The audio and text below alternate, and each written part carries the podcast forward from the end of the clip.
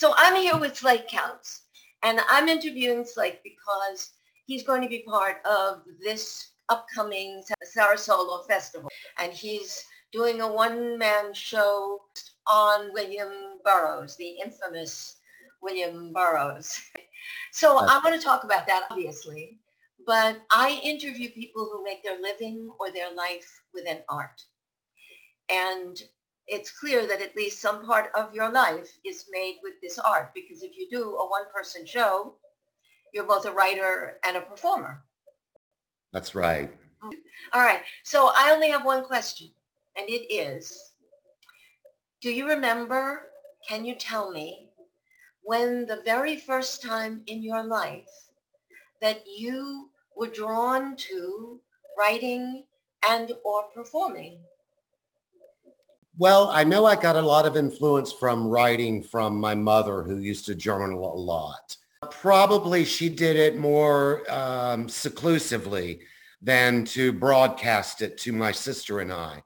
However, as we grew older, we learned that she had a number of journals that she had been writing over the years.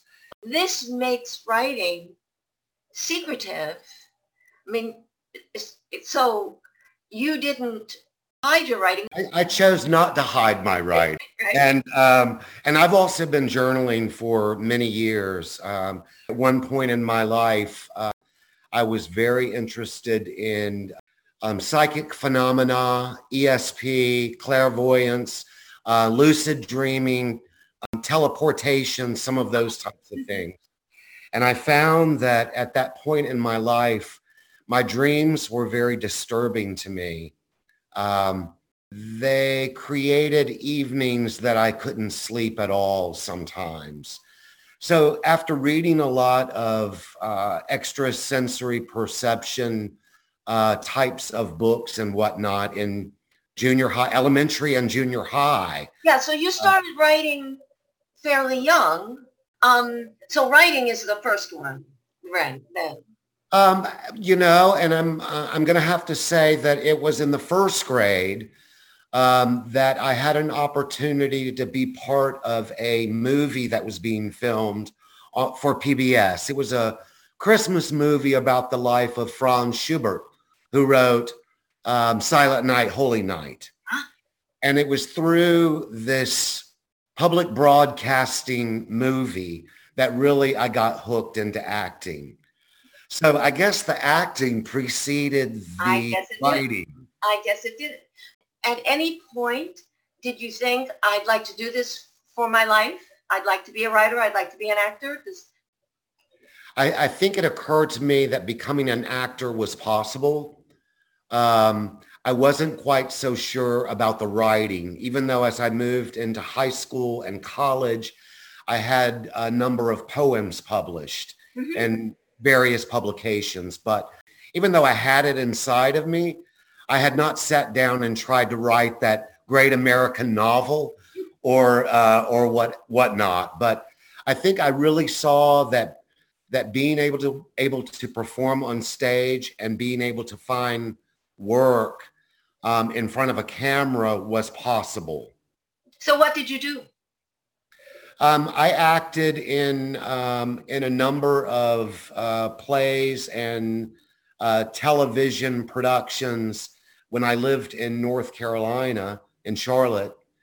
And then when I moved to Tampa in 85 to get my uh, master's degree in applied medical anthropology, I had to kind of shelve the acting for a while and then really became involved as as um, as my life started to last here in Tampa, Florida.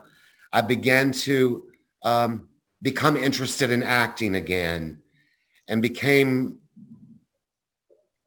really involved with a number of professional theater companies here in Tampa.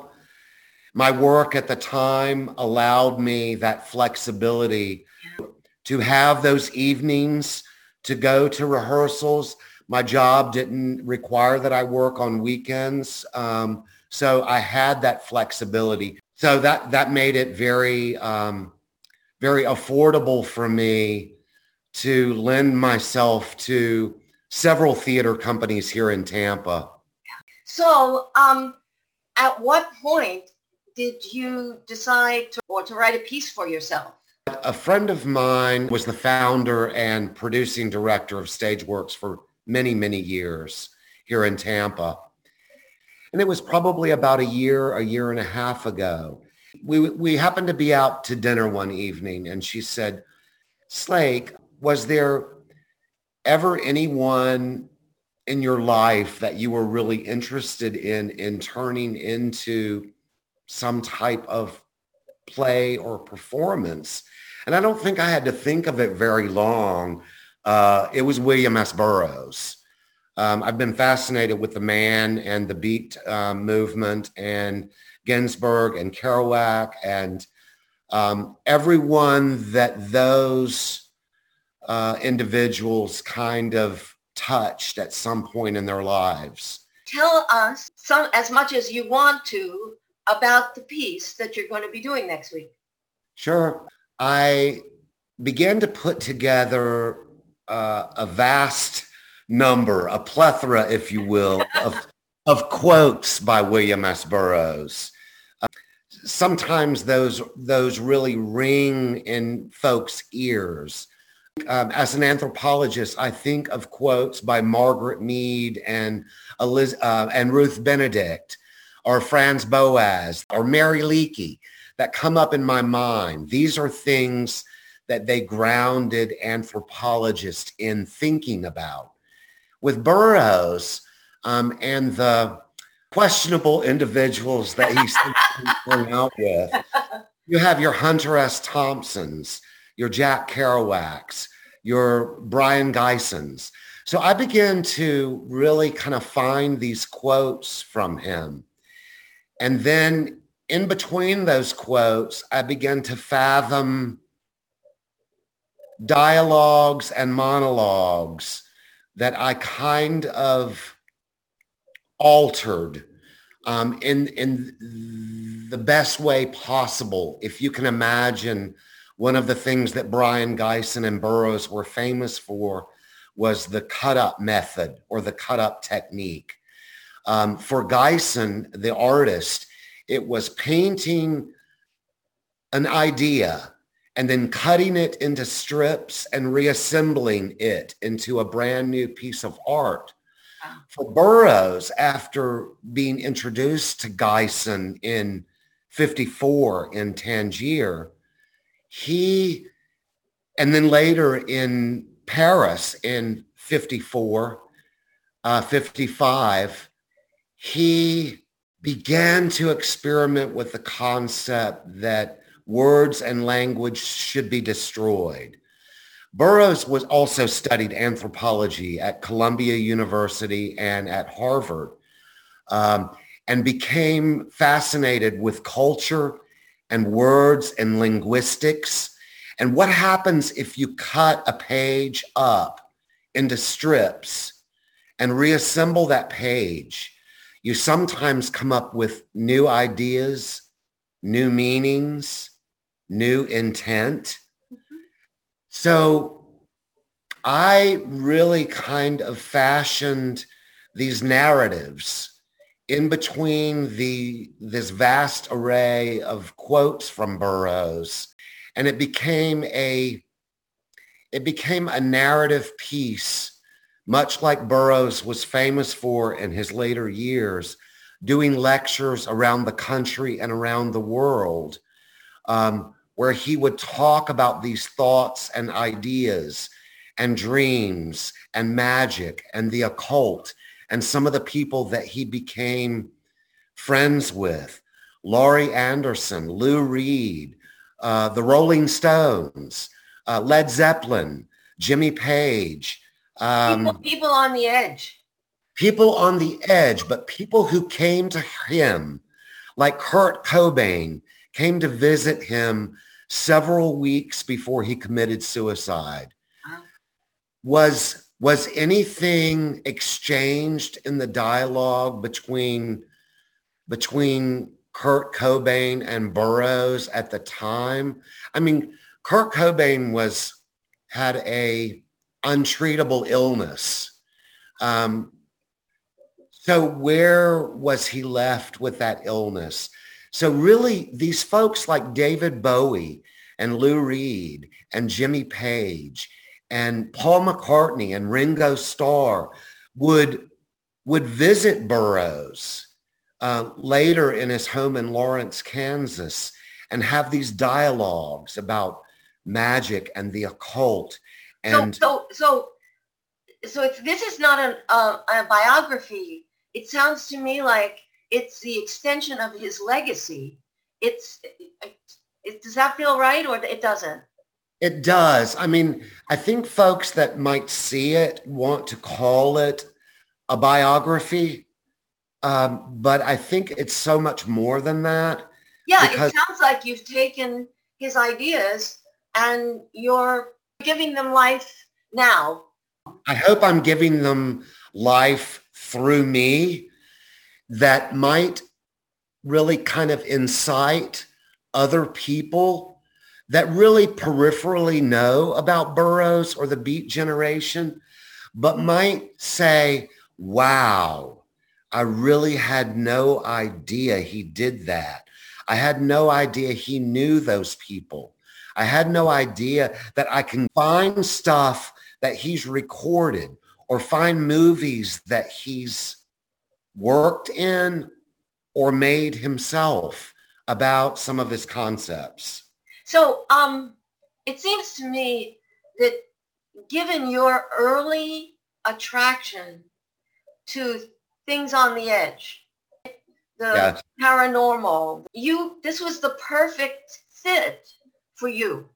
You were really the perfect person to perpetuate his legacy. I, I really appreciate that description because I think when when people talk about the occult or magic or the spiritual world or the spiritual realm, um, it's off-putting to a lot of people. Yes. But yet, when people discover other religions through anthropology, through philosophy, and they find that there are many gods in the universe.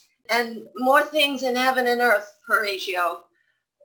Yes, most definitely. So your description a moment ago of of being the perfect person to have come upon this idea and concept um, a, really kind of m- made me want more to share some of this with other people and say, wow, he didn't just write Junkie, Confessions of an Unredeemed Drug. He didn't just write Naked Lunch. What you were saying a little earlier about, you know, how, how people respond to the occult and, you know, they think um, they're put off by it. But what you didn't also say is they think it's crazy, you know, right?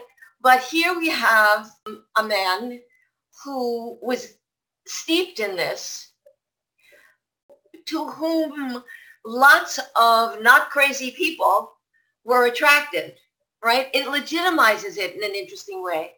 It does. It really, it truly does. And it also, I think, might legitimize it for other people who are on the periphery that might say, well, maybe Bhagavad Gita is not that crazy after all. Maybe Gandhi was not that crazy. Mohammed was not that crazy. Right. Uh, Jesus and God and Yahweh were not that crazy. Unfortunately, a lot of people who embrace this have a hard time in the world. And he, he struggled in his life. He had a lot of pain. Am I, I have this right, don't I? Pain is something my director and I constantly revisit. Um, this this man um, experienced a lot of pain in his life. Um, I think the drugs and his heavy drug use and reliance on drugs, I think was and alcohol was a major coping mechanism. Yeah, and um, I think it's important in this piece that I've tried to um, really cut up, um, piece together There was a phrase that a friend of mine, an African American friend of mine once said. It's not a white Eurocentric linear driven agenda mentality yeah. kind of piece. Yeah. Well, of course he wasn't, was he?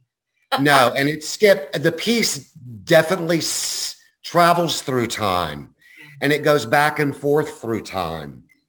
And I think one of the things that I want people to understand is this was not a character that just popped up out of nowhere in 1953 mm-hmm. when Junkie was published. Um, the the pain and the abuse and the hurt. Um, I'm going to take you back to 1929. He and his brother were with a nanny out in the woods with her boyfriend and something happened out there. Mm. I'm going to kind of leave it at that. Good. I don't think you should say anymore. You early in this interview, you talked about the period of time when you were having terrible dreams. Hmm? So it seems to me that you too went through your own sort of um, night of the dark soul, dark soul of the night, I'm not going to be able to get that right, but you know what I mean? So yes, in, in, a way, you you really understand from the inside what it must have been like for him uh, to have all these ideas which other people thought were crazy. Yes. In a world in which he didn't fit, right? Yes. And to leave an extraordinary legacy nonetheless. And I, I think one of the one of the threads we'll call magic or ESP or mind control, um, the power over the mind and lucid dreaming um, really allowed me to tell my mind not to dream anymore. Yes. Not and and maybe because we know the mind is very complicated. My mind, as we know, kept dreaming. My will suppressed my memory of those dreams and therefore I was not frightened anymore. But before we have to stop, I want you to tell whoever's listening, when are you on and how can they get tickets? Folks can get their tickets and enjoy um, the four performers and any variety of combination during the week of Thanksgiving at www.sarasolo.com dot org. That's S-A-R-A-S-O-L-O dot org. And the Burroughs pieces, um, there's a matinee on Wednesday of that week. That Friday evening, I'm not remembering the dates. I believe the Friday evening is the 27th. And then that following Saturday, there's a matinee on the 28th. I've been telling folks all three of the other shows just look wonderful. So I'm I'm kind of tell I'm kind of encouraging folks. I said, you know, are you into um, a Japanese woman becoming origami? Are you into a gentleman talking about three generations of his own life? Are you interested in a high school girl talking about her romance with a skinny Italian boy? Um, so I think there's wonderful combinations depending on when and what other show you'd like to pair it with. But the joy of it is, it. Um, I know we're asking um, to um, continue being safe and to practice social distancing. Um, the tickets are $25 for your household for two shows. It's a great deal. Is there anything that you would want to say about what it's like to have dedicated as much of your life as you have to the arts of performance and writing? I think an important take home for me is how fulfilling both of those two things are and that all of us are not going to be um, Marie Chevalier all of us are not going to be Brad Pitt and Angelina Jolie, but I think the the drive and the excitement and the creativity is is really where the magic lies. Oh, stop. It's perfect. Don't say another word. Thank you so much, Slate. Um, Lynn, thank you. I've enjoyed this so much. You're a delightful person. so are you. And I'm looking forward to watching the show. So I'll I'll see you on Zoom.